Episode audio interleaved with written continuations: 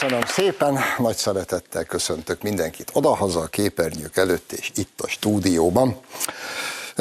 Végre fogunk egy kicsit röhögni, legalábbis az elején. Az a helyzet, drága barátaim, hogy egy új sportág megszületésének lehetünk tanúi. Meg is kérem kedves kollégáimat, hogy indítsák el itt hátam mögött a felvételt. Ugyebár Finnországban zajlik a műkorcsolya Európa bajnokság, és a megnyitó ünnepségen egy csodálatos, tüneményes eseményre került sor. Itt látható barátunk, aki fiúnak született, de ő már lány. Ezt még hagyján, ezt már megszoktuk. De úgy döntött, hogy ő műkorcsolyázó lesz, 60 évesen, mert hogy az volt az álma, figyelj, hogy ő lesz a jégkirálynő. Ott a jégkirálynő. Te, én tényleg beszarok. Mert nem az a... Azért úgy menjen ez úgy folyamatosan, mert úgy jó nézni. Szóval, ugye, még egyszer mondom, azzal már nincs bajunk, hogy kisfiúnak születtem, és kislány vagyok, vagy hörcsögnek képzelem magam, és ezt mind tiszteletben kell tartani, ez rendben van. De hogy valaki, aki azt találja ki, hogy ő műkorcsolyázó, ellenben egyáltalán nem tud korcsolyázni, azt miért engedik oda? Tehát er, mert ugye itt leginkább ez a szerencsétlen Isten barma, hát magából csinál hülyét, Hát nem volt senki, aki szólt neki, hogy figyelj, Jenőke, de nem tudsz korcsolyázni, egyen meg a drága szívedet, nem. Odaengedték, milyen ügyes, nem? És ő fogja a finnek zászlaját, mert et, és arra lennék kíváncsi, hogy vajon a finnek most büszkék. Otthon ül, otthon ül Jolo Pukki, nézi ezt, és azt mondja, ej, hát e, ezért érdemes volt. Ezért érdemes volt harcolni annak idején Finnországért, hogy ő megszülethessen és fölléphessen az Európa bajnokságon. És, a, ugye, és az a szörnyű, hogy az, az egész mögé oda van téve ez az úgynevezett gender study, ami ma már egy önálló, hát ilyen egyetemi szak a nyugati egyetemeken, nálunk is van a CEUN, ahol azzal foglalkoznak, hogy nincsenek biológiai nemek, mert azok csak ilyen, ilyen, ilyen társadalmi konstrukciók, hanem mindenki az, ami szeretne lenni. És akkor nézem őt, elgondolkodom ezeken a gender study-sokon, és tudják, mi jutott mostanában eszembe, hogy ez nagyjából olyan, mint annak idején voltak az alkimisták. Bár a hasonlat azért sántít, mert az alkimisták mellesleg fantasztikus és az egész emberiséget szolgáló tudományos eredményeket értek el. Tehát az alkimistáknak köszönhetjük nagyon sok minden között például. Ők találták fel, vagy kotyvasztották először össze a kénsavat. Ezt ők úgy hívták, hogy vitriol, mi a mai napig használjuk, hogy mar, mint a vitriol, az a kénsav, alkimisták. A sósavat, ami nélkül nincs lőporgyártás. Igaz, hogy a kínaiak után 2000 évvel, de itt Európában az alkimisták csináltak először kaolinból porcelánt. De mondjuk amikor Glauber sós miravizet iszunk, akkor szinte senki nem tudja, hogy a Glauber showban a Glauber, az egy német alkimista neve, aki a nátrium szulfitot fölfedezte, vagy összekotyvasztotta. Tehát ennyiben az én hasonlatom mégiscsak sántít, mert az alkímiának nagyon sok mindent köszönhet az emberiség. Alkímia, a második szótakból van a kémia szavunk. Az egy dolog, hogy az alkimisták egyébként, és ebben hasonlítanak a gender study-ra, ugye ők a bölcsek kövét keresték, mert azt gondolták, hogy sárból, homokból, meg egy csipetnyi szarból is lehet aranyat csinálni. Továbbá az örök élet elixírjét is kutatták. Ez nem jött nekik össze, de legalább föltalálták a salétromsavat. Most a gender study legnagyobb tudományos eredménye ez itt. Hát, és nem, nem győzöm eléggé hangsúlyozni, hogy ez a szerencsétlen Isten barma, hát ő vele van a legkevesebb baj. Hát ő lelki és elmebeteg nagy valószínűséggel. De ugye aki ezt megengedi, hogy ezek a nyomorultak ország, világ előtt komplet hülyét csináljanak magukból, és ezt még meg is tapsikolják, na azok az igaz-igaz emberek. Azokkal nehéz mit kezdeni. Mindegy, ezzel legalább különösebb kárt nem okozott szegénykém. Még egy gondolat, hogy annak azért lenne legalább valami sportértéke, hogyha boxoló szeretne lenni.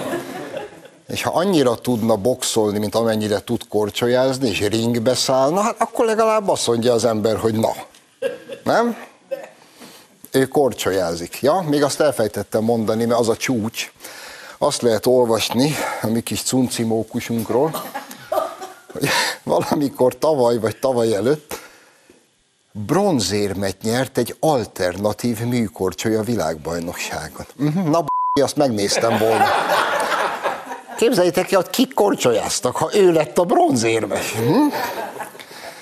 Na, és akkor na, nagyjából eddig tartott a jó kedvünk, ugyanis a következőkben meg fogunk nézni egy bejátszót, nagyjából másfél percre megvágtuk, ez egy 7 perces anyag eredetileg.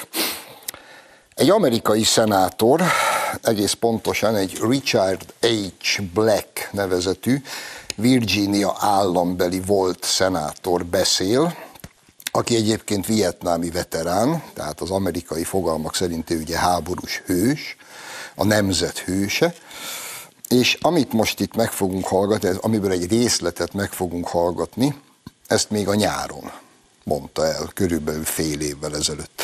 Na, akkor figyeljenek erősen. The United States and NATO, we do not care how many Ukrainians die.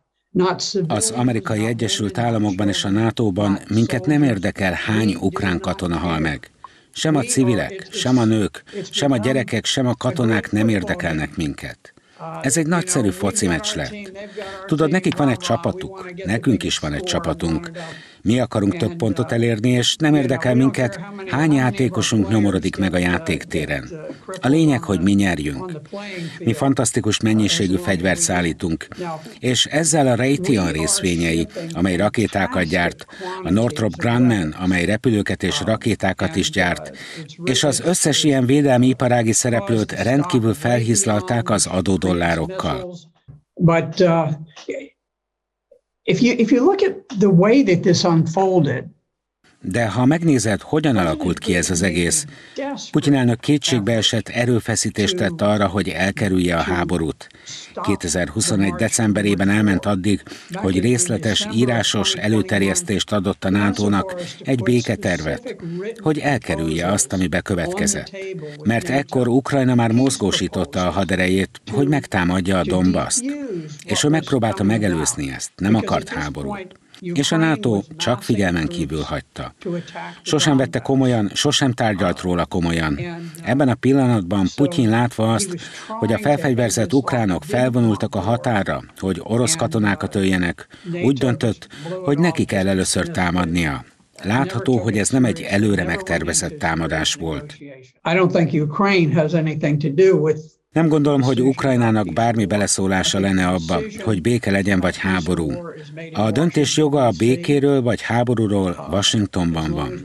Amíg mi azt akarjuk, hogy a háború folytatódjon, az ukránokat proxiként felhasználva háborúzunk, és mi az utolsó ukrán haláláig harcolni fogunk.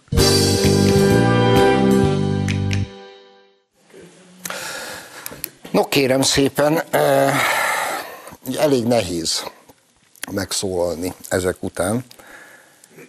amiben majdnem biztos vagyok, hogy hogyha ez a szöveg, ami még egyszer mondom több mint fél éves, és még csak most bukkantunk rá, nyilván próbálták eldugni, de most, hogy nyilvánosságra került, és a neten már szép nagy karriert fut be, szerintem perceken belül úgymond ki fog derülni, hogy Richard H. Black volt szenátor, vietnámi háborús veterán, hát nyilván Putyin ügynöke. Erről majd a CIA fog gondoskodni, hogy ez kiderüljön róla. Ellenben, ami a szöveg ugye önmagában is hátborzongató. Minket nem érdekel, hogy hány ukrán katona fog meghalni, sem az, hogy gyerek, asszony. Putyin nem akart háborút, de bele lett kényszerítve. Mi az utolsó ukrán katonáig harcolunk. A békéről nem Ukrajna vagy Oroszország fog dönteni, a béke kulcsa Washingtonban van. Ezeket mondja el. Na most, amikor az ember, legalábbis én úgy voltam vele, amikor ezt először meghallottam, én tényleg azt hittem, hogy ez valami, valami csinált dolog. Hogy ez valami színész, vagy valami oda van téve, mert szinte pontokba szedve mondja el mindazt, amit a háború ellenzői el szoktak mondani. És azt gondoltam, hogy ez valami, valami, valami ilyen kör által készített anyag. De hát aztán az ember utána néz, és kiderül, hogy ez egy valós személy, valóban egy volt szenátor, veterán, és a többi, és a többi. És innentől kezdve, ugye egyrészt nem érti az ember, hogy mi tört, hogy mondhatta ezt el, és miért. Mert olyan fokon felháborító, és olyan fokon kétségbeejtő mindaz, amiről beszél, hogy olyan az egész, mintha altató orvosok mondják, hogy van egy olyan szer, amit beadnak, mielőtt elaltatják a beteget, amitől ilyen, úgy is hívják, igazságszérum, amitől elkezd öntudatlanul igazat mondani. Úgyhogy most szólok a pasiknak, ha műtétre mennek, és van valami a fülük mögött, akkor vagy baromira vigyázzanak, vagy ne engedjék, hogy az asszony ott legyen. Hogy vajon kapott valami ilyet a barátunk? De ugye ezt sose fogjuk megtudni. Mi volt a szándéka azzal, hogy ezeket elmondja?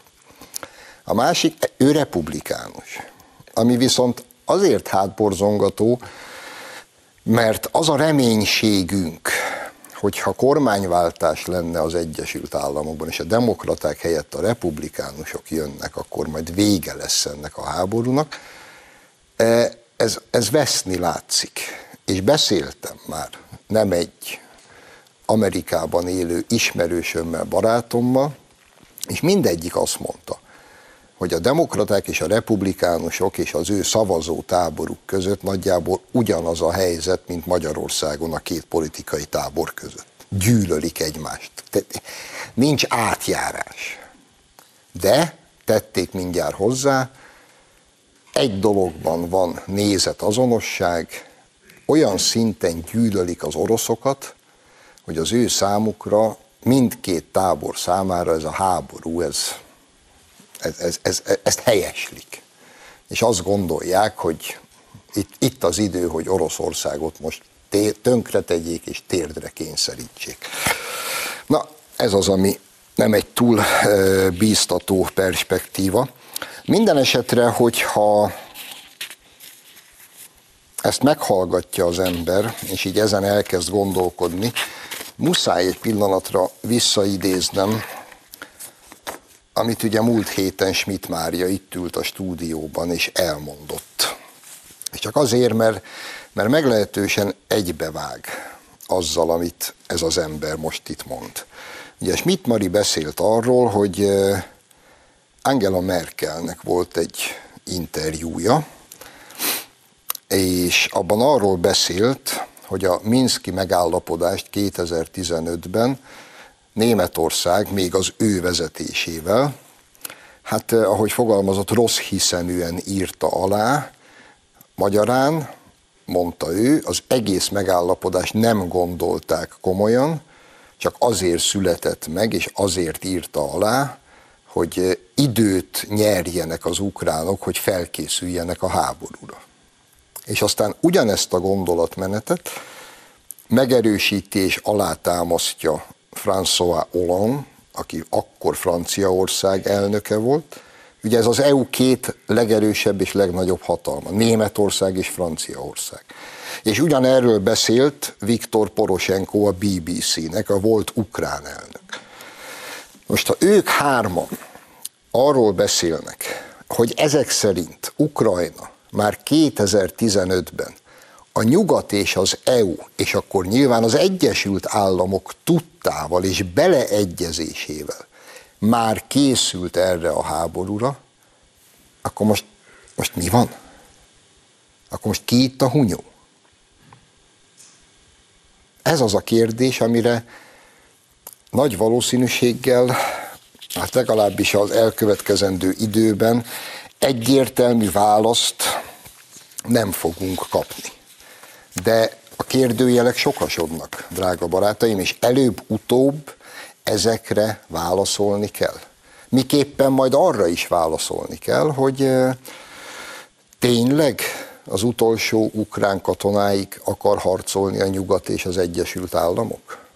Ukrajnában Oroszország ellen úgy, hogy őket nem éri semmiféle vérveszteség, sőt, ők gigantikus üzleteket csinálnak, ha semmi mással, de akkor a fegyverszállítással.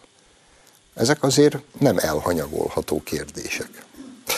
Mindegy, második részben Földi Laci lesz a vendégem, majd tőle is megkérdezem.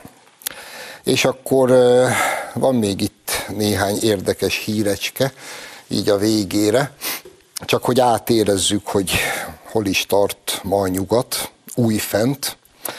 Most jött a hír a londoni rendőrségről, fölolvasom, jó? A londoni Metropolitan Police olyan rendőröket toboroz, akik analfabéták, alig tudnak angolul írni, és büntetett előéletűek is lehetnek, de muszáj ilyen, rend, ilyen emberek között toborozniuk pusztán azért, hogy teljesítsék a színes bőrűekre vonatkozó kvótát.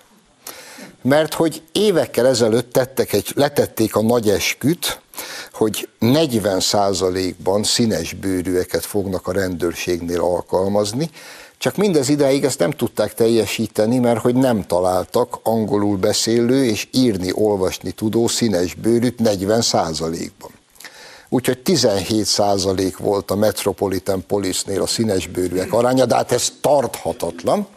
Úgyhogy nekiálltak a bűnözők, meg az analfabéták, meg az angolul nem beszélők között toborozni. És milyen jó, hogy így, így visszaérünk a kiinduló pontunkhoz, nem? Tehát ma, hogyha férfinek születtél, de nőnek átoperáltattad magad, és úgy döntöttél, hogy te leszel a jéghercegnő, akkor egyáltalán nem kell tudják korcsolyázni, mert az leszel, mert föl fognak engedni a jégre. Ott legfeljebb segre ülsz, akkor majd fölsegítenek, és mindenki meg fog tapsolni. Ha meg 40%-ban feketének kell lenni a rendőröknek Londonba, de nincs annyi, az se probléma, mert majd a angolul nem beszélő analfabéta bűnözőkből csinálunk rendőrt. Megmondták a magyarok már 300 éve, hogy a betyárból lesz a legjobb pandúr, tehát én értem ezt a logikát, azt még nem egészen pedzegetem, hogy az a fekete, aki nem beszél angolul és nem tud írni, az hogy lesz majd rendőr. Tehát például hogy fog egy közúti ellenőrzést levezényelni, hogyha nem beszéli az angol nyelvet. De hát ez se probléma, mert nyilván rá fogják venni a többségi társadalmat, hogy tanuljon meg szuahéliül, mert az mégis tarthatatlan, hogy itt vannak ezek a szegény emberek, és nem tudnak önökkel érintkezni, mert hát nem beszélik az angol. De miért kéne nekik beszélni az angolt? Hát tanuljanak meg az angolok. Szuahéliül, meg etiópul, meg szenegáliul, fogalmam sincs, hogy hogy beszélnek, de mert ha volt francia gyarmatokon franciául, úgyhogy akkor tessék megtanulni franciául legalább. Ha meg analfabéta a szerelmem, na és? Na és? Hát majd, majd az a 60 százaléknyi fehér rendőr, aki ott van és beszél angolul és tud írni, az majd elvégzi a papírmunkát, nem? Imádom ezt a világot, egész életemben ebbe szerettem volna élni. Na, akkor most tartunk egy rövid szünetet, és ahogy emlegettem, Földi László lesz a vendégem, témánk pedig nyilván a háború elsősorban. Mindjárt jövünk vissza.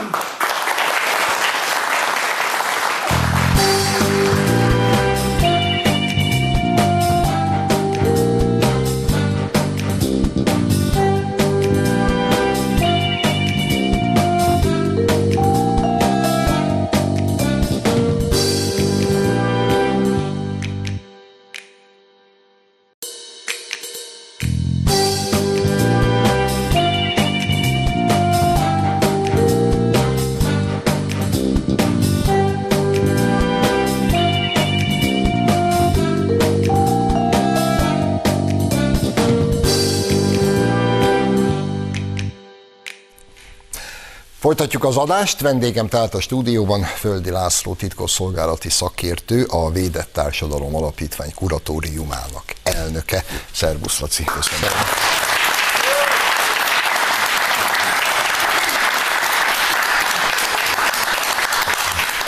Mehetünk is haza. De az egy-két kérdést fölteszek. Témánk az orosz-ukrán háború már ha ez egyáltalán orosz-ukrán háború, majd erre is kitérünk.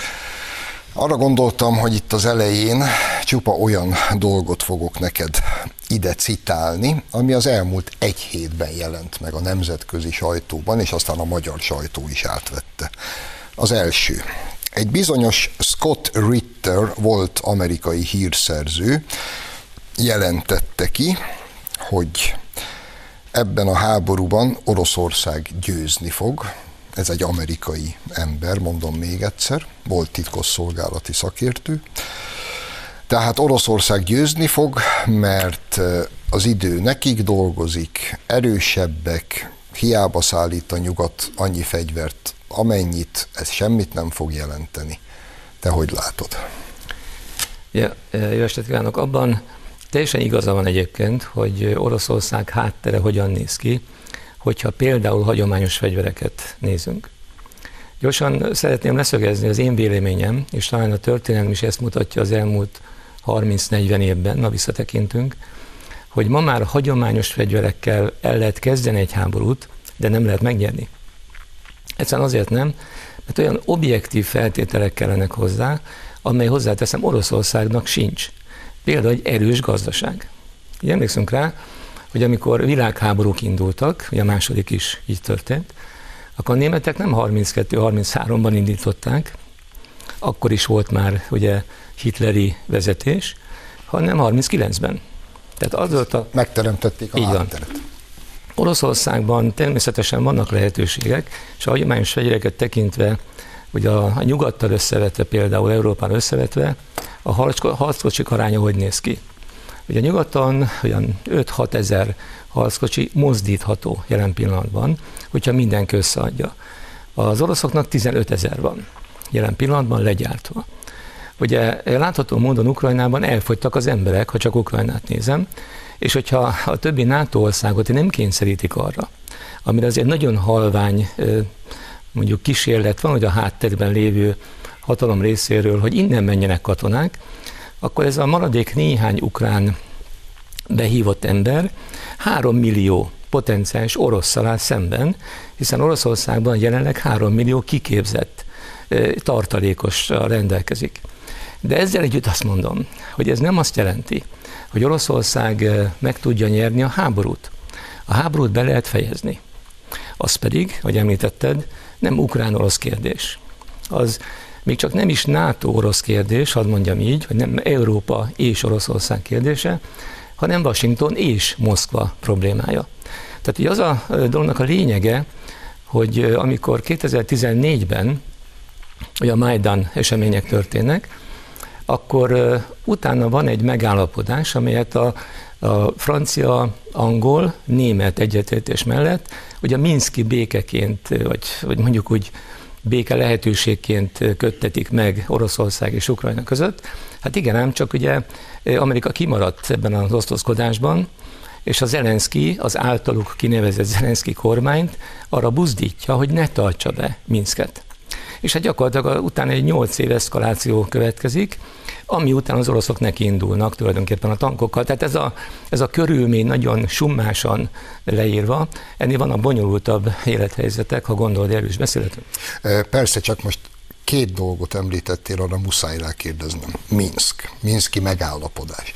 Itt az első részben én idéztem uh, Angela Merkelt, aki a minap egy interjúban elismerte, hogy a nyugat a Minszki megállapodást, ahogy ő fogalmaz, rossz hiszeműen írta alá, mert hogy az egésszel az volt a céljuk, hogy időt adjanak Ukrajnának arra, hogy felfegyverkezzen és fölkészüljön a háborúra. Ugyanezt a Merkeli mondatot aztán megerősíti François Hollande, aki akkor Franciaország elnöke volt, és ugyanerről beszél Viktor Poroshenko volt ukrán elnök. Ebből viszont az következik, hogy a nyugat és akkor az Egyesült Államok már 15-ben tudta, hogy háború lesz. Nyilvánvalóan, hiszen az egész koncepció mögött, amikor azt mondjuk, hogy Moszkva és Washington, akkor az jelenik meg, hogy a világ nem azt mondom, újra felosztása indul, de mindenféleképpen egy átalakulás indul el a 90-es években. Ennek az előzménye nyilván az, hogy megszűnik a szovjet birodalom, ilyen értelemben, tehát a Varsói Szerződés államai gyakorlatilag elfelejtik a szocializmusnak a proformáját, és egy más irányba indulnak. Igen ám, csak ugye azt is jelenti, hogy a történelemben mindig nagyon fontos német-orosz kapcsolatok pozitív irányt vesznek. Ugye ennek a szimbólum az északi áramlat, mint tudjuk, amely orosz-német megállapodás értelmében készül el, és na, gyakorlatilag egy olcsó energiát biztosít Európának, és ez a lényeg. Abban a pillanatban, hogy olcsó az energia, gyakorlatilag a gazdaság prosperál. Ugye a német nyugat-európai technológia, német és más nyugat-európai technológia egy olcsó energia háttérrel, azaz Oroszországgal, Európát gyakorlatilag a világ vezetőjévé teszi ismételten, amely ezt megelőzően az Egyesült Államok, mint tudjuk. De az Egyesült Államok csak azért a világ vezetője az elmúlt 70 évben, mert gyakorlatilag a két világháborúban lett nagyon gazdag ország. Tehát ez nem egy objektív körülmény, hanem egy bizonyos élethelyzethez alakított következmény. És ugye amikor azt látják Washingtonban, hogy egy orosz és egy európai egység tud kialakulni, ez bizony a vészarangot elindította Washington hagyában, hogy így fogalmazzak. Amihez még azért kapcsoljuk oda Kína kérdését is. Mégpedig azért, mert bár látszólag Kína most az oroszok mellett van, de én meggyőződésem szerint, hogyha akár a CIA és illetve az amerikai mondjuk titkosszolgálati szakértő mondja bárki, hogy az oroszok győzhetnek, igen, ott az, az aktuális fronton. Mert hogy, és ez nagyon fontos tétel szerintem, nincs háború jelen pillanatban Ukrajna és Oroszország között. Egy fegyveres konfliktus van, egy bizonyos régión belül. Hiszen ugye azt látjuk, hogy az oroszok nem támadták le, nem rohanták le Ukrajnát a szó klasszikus értelmében, hiszen ugye tudjuk, hogy még búzát is tudnak termeszteni, miközben háború van, és exportálják, és minden rendben van. Sőt, ma már azt is tudjuk, hogy a kievi vezetők a távol járnak nyaralni, miközben háború van, és hadd ne soroljuk. Tehát azért ezt nagyon pontosan kell tudni fogalmazni, mert az a következménye ennek, hogy Oroszországot tulajdonképpen legyengíti, ez a katonai konfliktus, legyengítik az embargó következményei.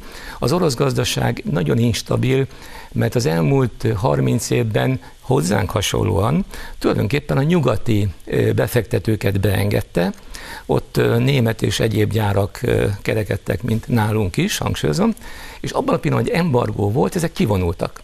Tehát az oroszoknak nagyon sok pénzük van az olaj, gáz eladásból, amit most India, Kína és a többiek vásárolnak, de a pénz nem tud beindulni a gazdaságba, hiszen a gazdaság lényegét tulajdonképpen megagasztotta az embargó.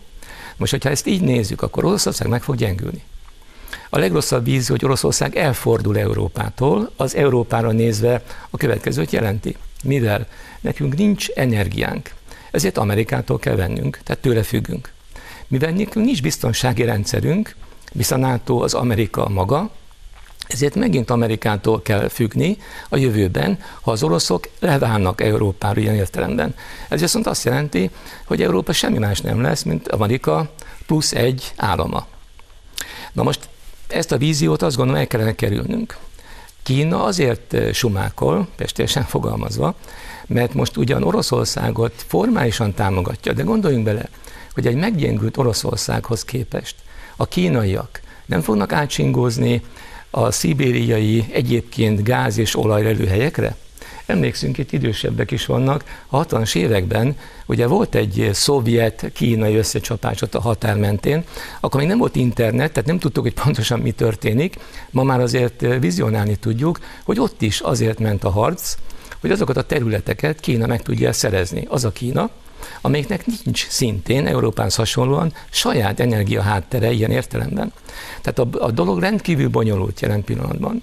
És én azt kell mondjam, hogy talán a legrosszabb hír, ez megint nem a, a riogatás miatt kell, hogy mondjam, hogy Európa vesztésre áll.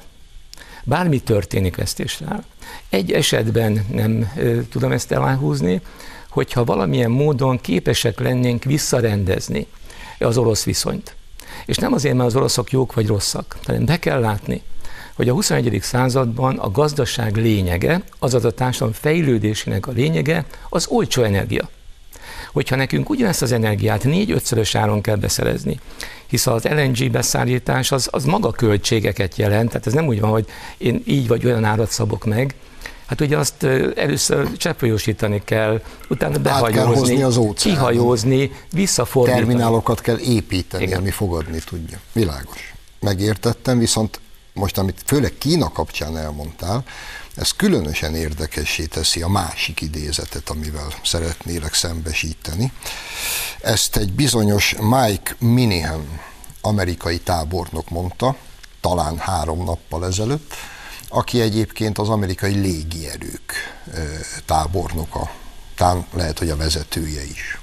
Következőt fogalmazta meg, így is szólt a cikk címe, két éven belül kitör a konfliktus Amerika és Kína között. Én el tudom képzelni, hogy egy amerikai tábornok beszél a levegőbe hülyeségeket. De mi van akkor, ha mégse? Mi van akkor, ha ő tud valamit? Ugye ez nagyon, ez egyetlen nem meglepő, hogyha belegondolsz, mégpedig azért nem, mert tulajdonképpen Tájvan a kérdés. Tehát Tájvan ugyanaz, mint Európában Ukrajna. Ugye a Kínának a mozgásterét, a térségben való lehetőségeit determinálja egy blokkolási lehetőség, ez Tájvan. Tehát, hogy a Tájvan az amerikai kezében van, akkor Kínának nagyon, tehát sokkal kevésbé egyszerű a dolga, most csak akár logisztikát, most hagyjuk a háborút, csak logisztika értelemben, hiszen gyakorlatilag egyfajta útvonalat nem lehet megkerülni. Tehát az útvonal az adott, azt lehet ezen morfondírozni, de ez létezik. Tájvan Kína útjában van ahhoz, hogy ő teljes egészében uralja a térséget. És ugye itt az amerikaiak erre utalnak, hogy Kínának megint ugye mint az oroszoknál, hogy az oroszok az agresszorok, ők támadnak. Igen ám, csak annak már következménye, hogy támadnak. Most a Kínánál ugyanezt focizzák, megint csak bocsánat a pontja a fogalmazásért Washingtonban, hogy belekeverni őket, vagy belehajtani őket egy objektívnek nevezhető szituációba, azaz minden áron a Tajvan fölött megszerezni a főnhatóságot. De Ukrajnában sem az a kérdés, hogy fontos-e Ukrajna bármelyik résznek, akár egyébként pozicionálisan. Tajvan sem ilyen szempontból fontos, hanem azért, mert Tajvanon keresztül blokkolják a kínai akaratot és mondjuk törekvéseket. Tehát ezért gondolják azt Amerikában, és jó előre szólnak a farkas ügyről, hogy majd jön a farkas, hogy amikor ez megtörténik, akkor azt mondják, hogy igen, Tajvan oldalán újra meg kell egy honvédő háborút vívnunk az agresszor kínaiakkal. Jó, akkor most egy pillanatra elfelejtem a további előre bekészített kérdéseimet, mert Laci, ahogy én most hetek óta minden reggel elolvasom a létező összes sajtóban a híreket, és csak a szalagcímeket, ahol már napi szinten azt olvasom, hogy hol ez, hol az veti fel az, a lehetséges atomháborút, hogy hát lehet, hogy mégis lesz, meg hogy akkor kitámad, meg kit, kiszállít még több fegyvert, küldünk-e katonát, vagy nem küldünk, kitöre a kínai-amerikai háború is pluszba még emellé, ami zajlik, egyszerűen nem tudom magamban legyőzni azt a rettenetes érzést és gondolatot, hogy nagyjából 1914-ben, meg 1938-ban lehettek ilyenek a napi sajtó szalagcímei. Magyarán egyre jobban rettegek attól, hogy itt valami beláthatatlan következményekkel járó konfliktussá fogja ez magát kinőni. Túl pessimista vagyok, vagy ez egy reális forgatókönyv? Én nem gondolom ezt. Hála Mi? Istennek. Az nem jelenti azt, hogy igazam is van, de én nem gondolom ezt. Azért nem, mert ha megfigyeled, és te, mint a szakmában jártas ember, ezt talán alá is húzod, ugye ma már olyan befolyás alatt vannak az emberek információs szempontból, amelyet ugye klasszikusan befolyásolásnak hívunk, hogy azok az erőterek, és itt most lépjünk ki Washington és Moszkva, vagy Peking forgatókönyvéből, azok az erőterek, azok az igazi erőterek, amelyek a világra úgy tekintenek, hogy az enyém, hiszen gazdasági potentátok, hiszen már nemzetállamokban sem tudnak gondolkodni, hiszen már Amerikát is kinőtték, kinőtték az Európai Unió mértékét. Tehát ők világban gondolkodnak, hogy eljutottak ahhoz a ponthoz, hogy ahhoz, hogy föl tudják gyorsítani ezt a bizonyos világkormány problémáját, most ez egy szimbolika részemről, tehát nem Bogán Laci bácsit akarom én itt überelni, az ő fejükben mindenféleképpen az a feladat, hogy elbizonytalanítsák az embereket. Tehát egyre inkább a káosz irányába tereljék a fogalmakat és a dolgokat. Mert egyszer eljön a pillanat, amikor a rettegés olyan fokára érünk, már bocsánat, hogy így fogalmazok, amikor azt mondjuk, hogy jöjjön már valaki és csináljon rendet. Mert valóban nem akarunk atomháborút, hisz vége a Földnek. Tovább megyek, még csak biológiai háborút sem akarunk, mert a Covid-nál láttuk azt, hogy ez mivel jár adott esetben, és az még csak egy nagyon finom bemelegítés volt. Aztán nem akarunk világűrháborút sem, mert olyan fegyverek vannak a fölöttünk, a fejünk fölött, amit el sem tudunk képzelni ma még, pusztító erőt tekintve. Aztán nem akarunk mesterséges intelligenciával vitatkozni sem az életünkről, hogy mi a jó nekünk. És hadd büzdítsam a jelenlévőket is, készpénzzel tessék fizetni. És zárójel bezárva. És higgyék el, hogy ez egy szimbolikák tömegéről beszélünk ilyenkor. Tehát én úgy gondolom, hogy a, a gombon tartott kezek, Azért nem nyomják meg a, a gombot igazság szerint, mert nem ez, a, nem ez a fő koncepciójuk. A koncepció, ismétlem, az, hogy az a fajta trend és forgatókönyv irányába toljanak 8 milliárd embert, ők vannak mondjuk 2, milliárd, 2 millióan, ami az érdekeiket szolgálja. Mi meg vagyunk 8 millióan, most ne haragudj, mi meg egészen más irányt vegyünk. Tehát nem determinált hogy mi odafigyeljünk Davosra, már bocsánat, így fogalmazzak, nem olyan rég volt, hogy ott mit mond 2000 ember. Kit érdekel? Engem az érdekel, hogy mit mond a szomszédom. Engem az érdekel, hogy mit akar Magyarország. Az, érdek, az kell, hogy érdekeljen, hogy Európát hogyan kell újra nagyját tenni és megmenteni. És hasonló dolgok. De ezt mi, 8 milliárdan kell, hogy eldöntsük.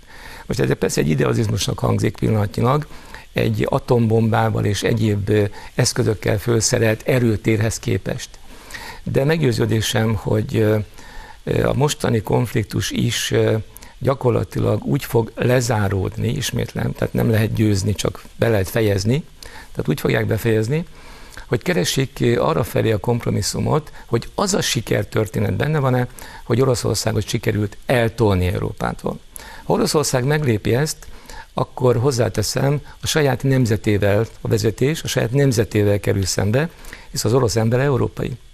A kereszténység ereje jelen pillanatban Európán belül Oroszországban van. Abban az Oroszországban, ahol száz évig kvázi kommunizmus volt, tehát tiltotta a vallást, így fogalmazunk, és az identitásuk mégis megmaradt. 70%-ban az emberek gyakorló keresztények, hát hol van ez Európához képest? És nem engedik be az LMBTQ-t, és nem engedik be a pedofilt, és itt tovább, és itt tovább. Tehát Oroszország nem csak azért áll szemben tulajdonképpen bizonyos érdekekkel, mert atomhatalon, mert nagy területe van, mert, és így tovább, hanem mert az ideológiájában Bizony ő ma az, amelyik a régmúlt e- Európát képviseli.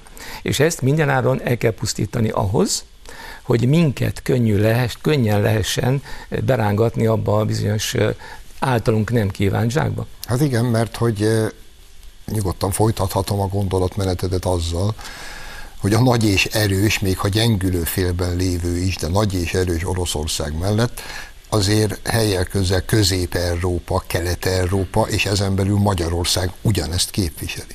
És ilyen szempontból mi is útban vagyunk. Egyébként eh, nem is tudom, egy cikkben már, bocsánat, hogy így magamat előhozom, írtam a következő nagyon egyszerű megoldást a mostani konfliktusra. Pontosan Kelet-Európa, amely alatt egyébként a skandináv országokat is értem, és mondjuk Szerbiáig egészen a Balkánig le, ha csak át, nem engednénk át a fegyvereket, már vége lenne. Miért is? Mert az ukránoknak nyilván nincs utánpótlás, az oroszok pedig örömmel befejeznék, ott, ahol most állnak, hiszen ismétlen az ő gazdaságuk már sokáig nem bírja a mostani hagyományos háborúnak a finanszírozását sem. Tehát itt van a lehetőség. Adjuk meg saját történelmünknek azt a lehetőségét, hogy mi itt Közép-Európában rendet csinálunk. És hozzáteszem, ha meglépnénk, semmiféle, hogy mondjam, retorzió nem következhetne be. Mert egyébként NATO tagország vagyunk, és a NATO-t megtámadja a NATO? Jó, akkor akár ebből is következhet az utolsó kérdésem.